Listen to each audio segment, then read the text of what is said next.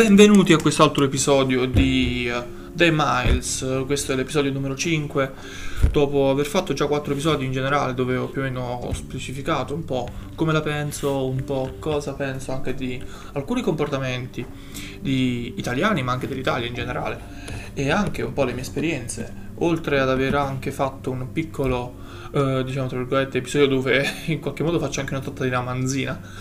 Bene, oggi parliamo, facciamo un episodio un po' sui generis. Oggi, nell'episodio numero 5, parleremo della Terra piatta.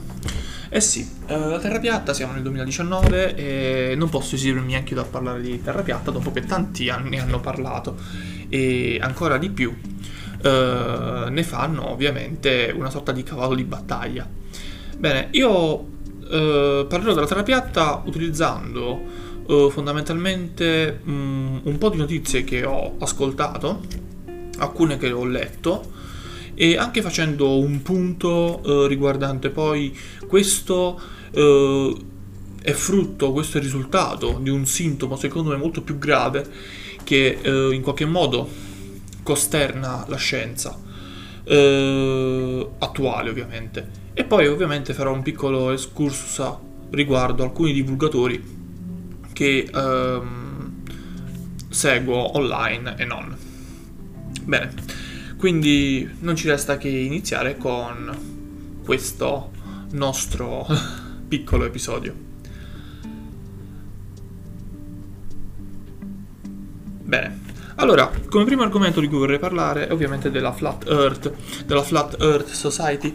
Uh, la Flat Earth Society nasce negli Stati Uniti d'America, come noi ben consappiamo, ed è un movimento che poi negli Stati Uniti d'America si è diffuso in tutto il globo. tutto il globo. Eh, che dire, fondamentalmente il concetto è molto semplice, ci sono queste persone che dicono che fondamentalmente la Terra è piatta e che il fatto che noi la vediamo rotonda e tutta la convinzione eh, sul fatto che sia rotonda in realtà è un grande eh, complotto, cioè frutto di un complotto da parte ordito da chi? Da rettiliani, dai governi mondiali, in qualche modo per controllarci. Questo tema è un tema abbastanza diffuso quando si parla di teorie complottistiche in generale, sia dal, punto di, sia dal punto di vista della Terra piatta, ma anche di teorie complottistiche riguardo i rettiliani che sono sulla Terra e addirittura alieni nascosti, addirittura città sepolte, eh, civiltà eh, nascoste, eccetera, eccetera, eccetera. E un altro grande complotto che noi abbiamo assistito negli ultimi anni esplodere è stato quello dei vaccini Sull'argomento vaccini io eh, preferirei fare un argomento a parte, anche perché comunque da biologo, certo non sono un immunologo, quindi uno dire, non sono un esperto al 100%, questo è anche vero, però eh, da un punto di vista puramente eh, del funzionamento biologico di un vaccino e di come esso fondamentalmente il concetto che è alla base della formulazione dei vaccini, in qualche modo si può fare un piccolo excursus ma non penso che sarà l'argomento di questa puntata perché non vorrei creare troppa confusione. In ogni caso, comunque, la società della Terra piatta fondamentalmente afferma che la Terra è piatta. Uh, inizialmente si erano create diverse ipotesi. Mi ricordo che addirittura sul web ci fu un'ipotesi in cui alcuni, fla- alcuni di questi uh, adepti a questa sorta di movimento parlavano di una Terra a forma di ciambella. Beh, tecnicamente non è un'idea tanto sbagliata, un'idea, una terra a forma di ciambella, perché tecnicamente noi sappiamo che la terra è tonda ma è leggermente schiacciata. Quindi abbiamo una forma geometrica un po' particolare che viene chiamata geode. Eh, e questo schiacciamento è anche il motivo per cui eh, quando poi vengono effettuati, vengono creati programmi che utilizzano il GIS, quindi i sistemi di geoposizionamento, ma anche i sistemi GPS, in qualche modo eh, devono fare dei calcoli particolari per far sì che eh, la posizione sul pianeta venga in qualche modo approssimata eh, e, non venga, e non sia e perfettamente e in qualche modo venga approssimata, se no eh, diventa complicato definire la posizione di un, di un oggetto sul pianeta. Infatti il GPS tende sempre ad avere un margine di errore ci sono dei GPS più precisi, ma fondamentalmente quella correzione è una correzione legata a una modellizzazione matematica cioè vengono praticamente, mo non so eh, mo in maniera molto specifica, non so esattamente il calcolo, ma fondamentalmente il, il, concetto su cui si parte è si approssima la forma della Terra a quella di una sfera e poi si creano tante curve fino a che ovviamente una di quelle, una di quelle linee in qualche modo va a intercettare con una buona approssimazione il punto di interesse sulla Terra. Ma vabbè, questo poi è un concetto che in genere gli informatici che studiano la geomatica uh, sono in grado di poi di uh, sicuramente di sviscerare in maniera più dettagliata. E infatti mi auguro che qualcuno prima o poi lo svisceri in maniera più dettagliata perché è, è molto interessante il calcolo matematico che vi è dietro uh, la, il calcolo praticamente della posizione del GPS sulla Terra. Bene, questi individui fondamentalmente eh, hanno definito tante ipotesi, la ciambella, una terra piatta, una terra che in realtà addirittura è al centro dell'universo, è al centro dell'universo nel sistema, sistema solare, e il sistema solare tutti i pianeti girano intorno. Ora, noi dobbiamo fare un bel excursus riguardo, soprattutto un piccolo excursus storico, perché mh, diciamo che eh, il concetto di terra piatta è un concetto che era molto diffuso eh, in epoca greca, che però era stato smontato da Tolomeo, smontato da Tolomeo da diversi eh, scienziati, tra cui anche Pitagora, fu in qualche modo smontato questo concetto e addirittura fu dimostrato che la Terra fondamentalmente non era, non era piatta ma era curva, era una sfera. Eh, lo stesso era avvenuto nel, medio, nel tardo medioevo e nel basso medioevo, sia nel basso che nell'alto medioevo, in cui la Terra era considerata piatta, solo che Fondamentalmente tutta la terra calpestabile, quindi, e terre emerse erano concentrate in un'area, mentre dall'altro lato del mondo vi era acqua. Tant'è vero che anche se noi facciamo caso a quello che eh, è il modo di vedere eh, dantesco della Terra, che è la classica concezione medievale, Dante non afferma che la Terra sia piatta, ma che si parla di un globo terracqueo un globo terracqueo nel quale l'acqua la fa da padrone e dall'altro lato vi è la famosa montagna del Purgatorio. Quindi dopo le colonne d'Ercole non ci si può spingere perché quello è territorio delle divinità. Quindi da questo punto di vista ci troviamo no? con un concetto che già nel Medioevo era bello presente, una terra non piatta ma una terra tonda una Terra tonda, anche se ovviamente poi c'era il concetto che la Terra fosse al centro dell'universo, in realtà il Sole che girava attorno, poi vabbè c'era la teoria eliocentrica anche in cui diceva guarda che in realtà è il Sole che sta al centro, la Terra va attorno, eccetera, eccetera, eccetera. Ora, quindi l'umanità ha sempre saputo per anni che la Terra era eh, tonda. Tant'è vero che eh, qualche giorno fa io stavo su YouTube e mentre bazzicavo su YouTube mi sono imbattuto in una conferenza eh, tenuta dal professor Alessandro Barbero. Uh, penso che alcuni di voi lo conoscano, è uno storico che è stato spesso invitato a Super Quark e intervistato da, uh, Albert, uh, da Piero Angela riguardo per appunto proprio piccoli accadimenti storici. Lui è uno studioso del Medioevo, è specializzato in storia del Medioevo, del Medioevo e fondamentalmente in questa conferenza esplicita come mai in realtà anche oggi i terrapiattisti in realtà sbagliano completamente co- perché eh, fondamentalmente nel Medioevo tutti sapevano che la Terra era tonda, era praticamente una sfera. E in realtà i primi scritti di terra piatta si hanno al, da intorno al 1800.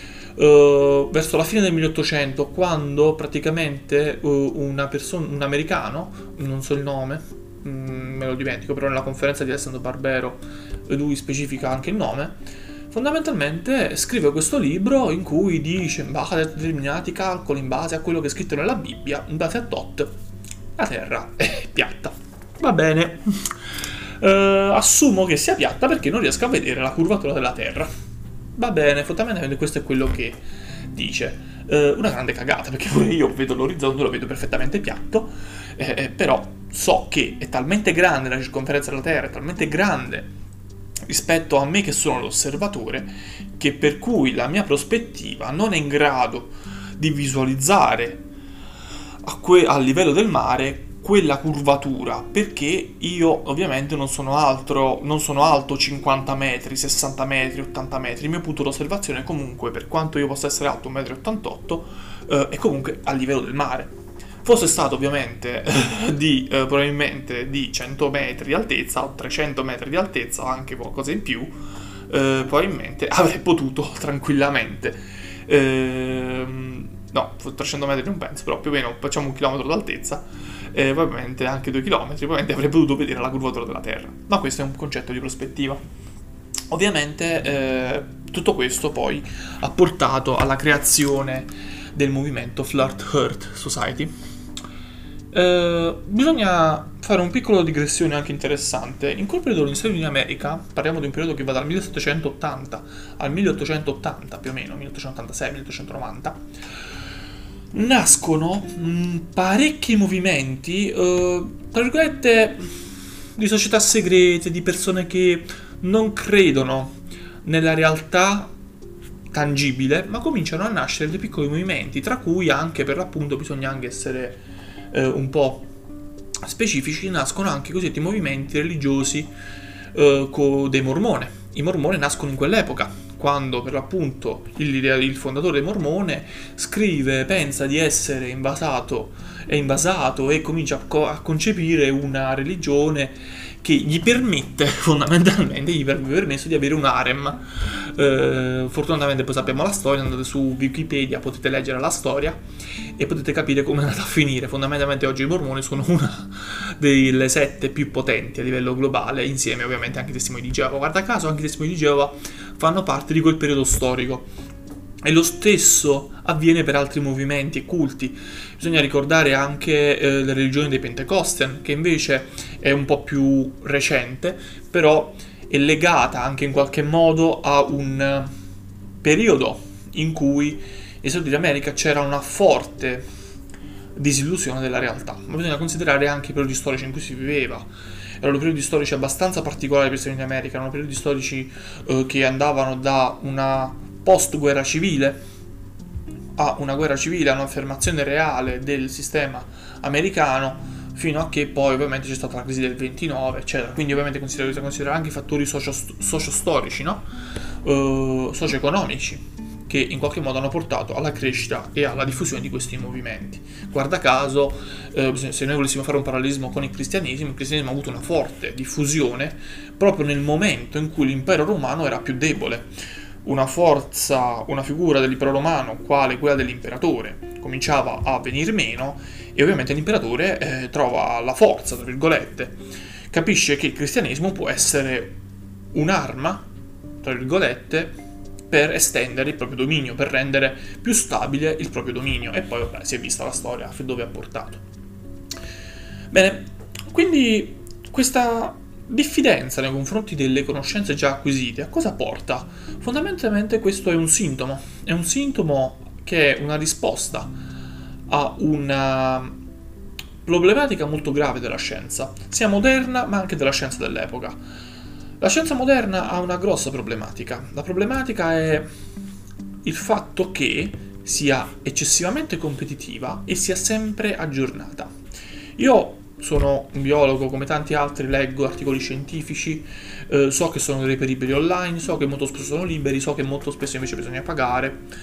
Non è che ho sempre, avuto, non è che ho sempre accesso a quelli a pagamento, però quello che noto eh, è noto che ovviamente eh, se non si è del settore non si può avere molto spesso accesso a quei documenti perché manca un canale di comunicazione diretto con la popolazione normale, con la popolazione che fondamentalmente non ha come posso dire, accesso a quella serie di informazioni o in qualche modo non riesce a leggere quella serie di informazioni. Quindi bisogna considerare anche termini criptici, termini estremamente specifici che ci portano a comprendere quanto uh, è importante no? avere una buona educazione e essere in grado di comunicare a, più, a diverse fasce di popolazione.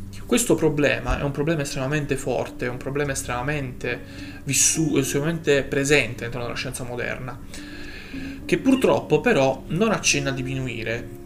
Certo, ora la divulgazione va di moda, va di moda divulgare online, va di moda divulgare, va di moda eh, riuscire no? a mostrare anche un minimo di, in, dire, di conoscenza in più. Però dobbiamo considerare anche un, un grande problema della scienza stessa, io non posso essere sempre in grado di divulgare qualcosa di estremamente complicato da comprendere. Se io oggi parlassi dei SNRP o dei, uh, dei microRNA e della loro attività all'interno di una cellula, eh, lì si arriva a un punto tale in cui io devo spiegare che in realtà molti dei comportamenti che io teorizzo sono ipotesi, devono essere ancora valutate, però abbiamo delle conferme positive che alcune di quelle molecole fanno questo. E dirlo a una persona eh, non è facile perché il problema è questo, che la scienza oggi fa molti studi preliminari, studi completi, eh, grandi review di studi precedenti, eccetera, però bisogna sempre considerare che io come scienziato posso andare a leggere un articolo e dire ok, questa è verità assoluta, no, questa non è verità assoluta, questo è un esperimento, questo è un test, questa è un'ipotesi che è stata portata avanti, l'ipotesi spiega più o meno quello che è stato osservato nella tesi, ma quello che stato osservato nell'esperimento e poi io creo una mia tesi. Però quella tesi comunque resta una tesi ipotetica. Cosa vuol dire? Vuol dire che quella tesi può essere, sba- può essere sfracellata, può essere distrutta in poco e niente. Ricordiamoci una cosa molto semplice, una cosa molto banale, una grande rivoluzione biologica. Una grande rivoluzione biologica è stata eh, durante il periodo in cui si è scoperta la doppia elica del DNA. Molti anni prima si credeva, parliamo del 1920 più o meno, si credeva che i portatori dell'informazione all'interno di una cellula fossero le proteine, perché le proteine avevano talmente tante di quelle funzioni che facevano enzimi, erano in grado di costruire strutture molecolari più complesse, facevano, eh, catalizzavano reazioni, quindi le proteine, perché non potevano portare anche l'informazione? Tecnicamente niente lo vieta. Però c'erano questi acidi nucleici che non si capiva che cosa facessero. Quindi cosa sono? Sono solo un extra che non serve alla cellula?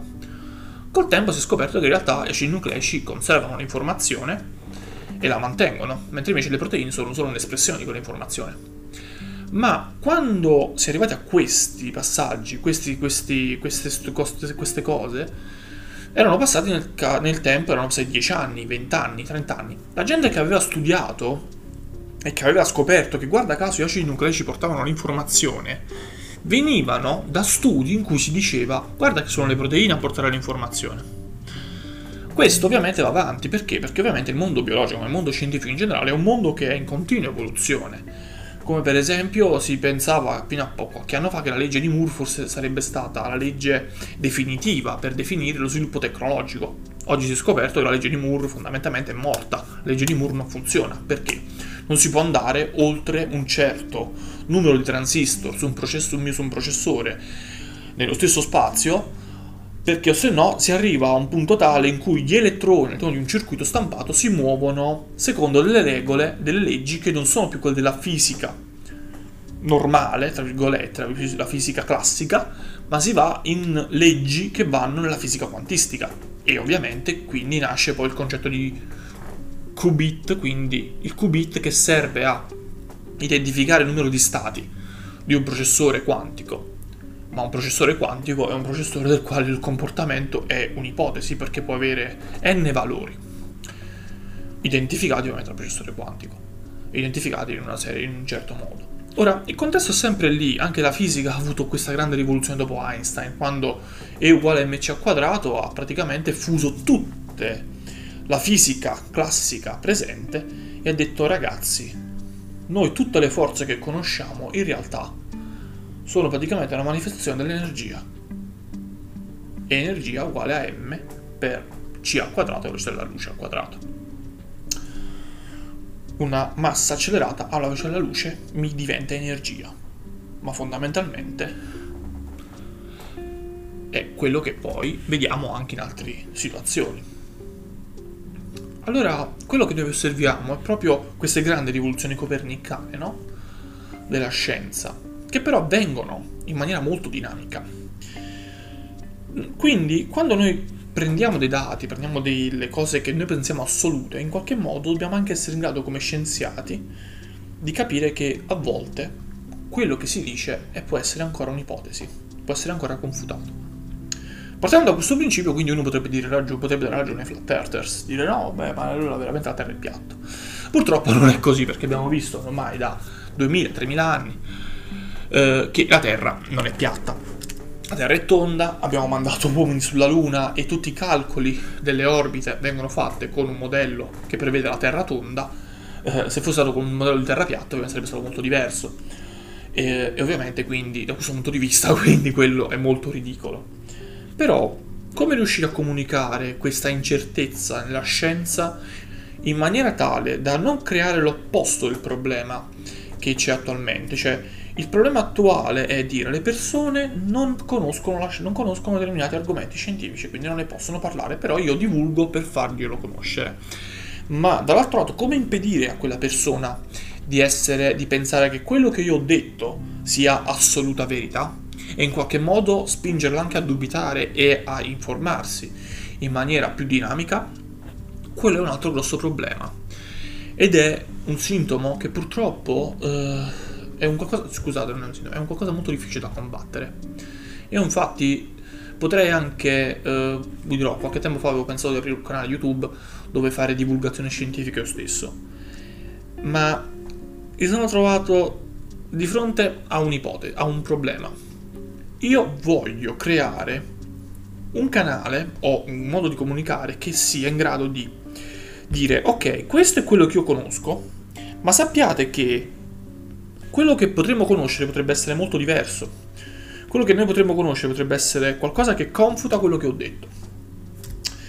Quindi siate curiosi e provate anche voi a cercare la verità, indagandola, magari anche spronando magari qualcuno a diventare un, uno scienziato, comunque specializzarsi in qualcosa che gli piace, per conoscerla al meglio. Quindi alla fine è così che più o meno funziona. Bene, io diciamo che questo discorso vorrei davvero tanto approfondirlo ulteriormente, eh, perché comunque penso che sia davvero importante la forma di comunicazione ed essere in grado soprattutto di spingere le persone ad apprendere qualcosa di nuovo, senza essere spaventate dal fatto che magari quelle conoscenze possono essere aggiornate o quelle conoscenze semplicemente possono essere distrutte da un qualcosa che arriva dopo, che magari spiega meglio o magari distrugge completamente, le ipotesi fatte precedentemente. Bene, in tal caso, beh, eh, più o meno questo è quanto. Per quanto mi riguarda, vorrei darvi solo giusto qualche consiglio di qualche divulgatore che si può trovare su YouTube, a dire la verità. Uh, ma penso che mancherò qualcuno, perché sicuramente ne mancherò qualcuno, però più o meno quelli che uh, mi interessa particolarmente citare sono uh, Link for Universe, uh, diciamo che il ragazzo che fa Link for Universe è veramente bravo. lui ha una forte passione per l'astrofisica, quindi vi consiglio davvero di seguire il suo canale. Poi c'è Frank Deregue, Frank Dere, si chiama Federico questo ragazzo, è veramente molto bravo, fa filosofia e vi, vi consiglio di seguire molti dei suoi video perché veramente approccia al metodo filosofico e al pensiero filosofico in una maniera molto dinamica ed è davvero molto ben fatto il canale. Eh, diciamo che lui fa dei video molto vlog, mo- molto podcast, tra virgolette, anche lui ha un podcast se non sbaglio, e vi invito a seguirlo perché veramente merita. Poi beh c'è Barbascura, anche se Barbascura è un po' particolare perché eh, riesce in qualche modo a fare il divulgatore, diciamo per caso, bisogna essere molto sinceri, anche lui l'ha messo recentemente in un video eh, che ha fatto, eh, diciamo che si tratta di fare il divulgatore per caso. È bravo, sicuramente è un ragazzo che sa quello che fa, però eh, diciamo che si è trovato molto per caso a fare il divulgatore, quindi è un po' particolare. Poi c'è anche il famoso chimico in cucina, eh, quello di chimica in cucina, che non mi ricordo il suo nome.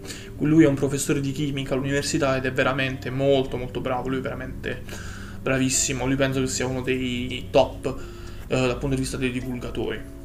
Poi vi ho detto già, i canali per poter ascoltare la divulgazione ce ne sono tanti, ci sono podcast su Spotify, podcast su YouTube c'è YouTube stesso che ha video a morire, però sempre con attenzione, valutate sempre con attenzione le fonti e beh, questo è più o meno quanto.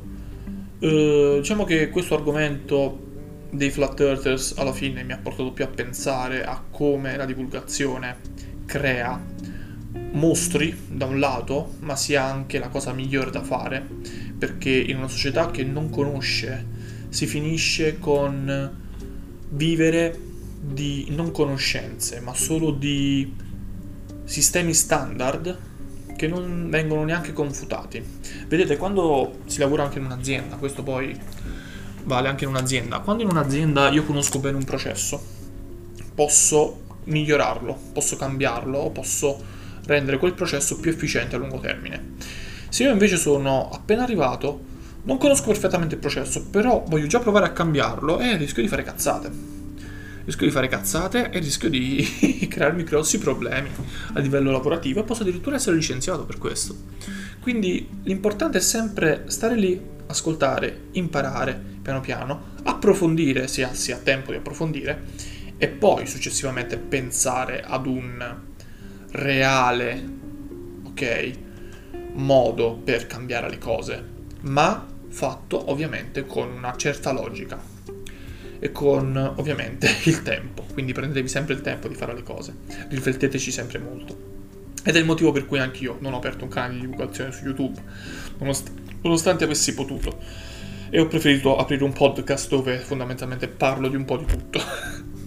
Bene, vi ringrazio per avermi seguito e ci vedremo al prossimo episodio, dove non so di cosa parleremo, probabilmente sarà qualcosa che mi verrà in mente al momento. E bene, vi auguro una piacevole serata, visto che lo sto registrando alle 17, alle 18.23. E io ho appena finito di lavorare, quindi sono ancora in ufficio e lo sto registrando in una piccola camera del, del mio ufficio, che dove sono da solo, isolato ed è completamente insonorizzato. ok? Vi auguro una piacevole serata.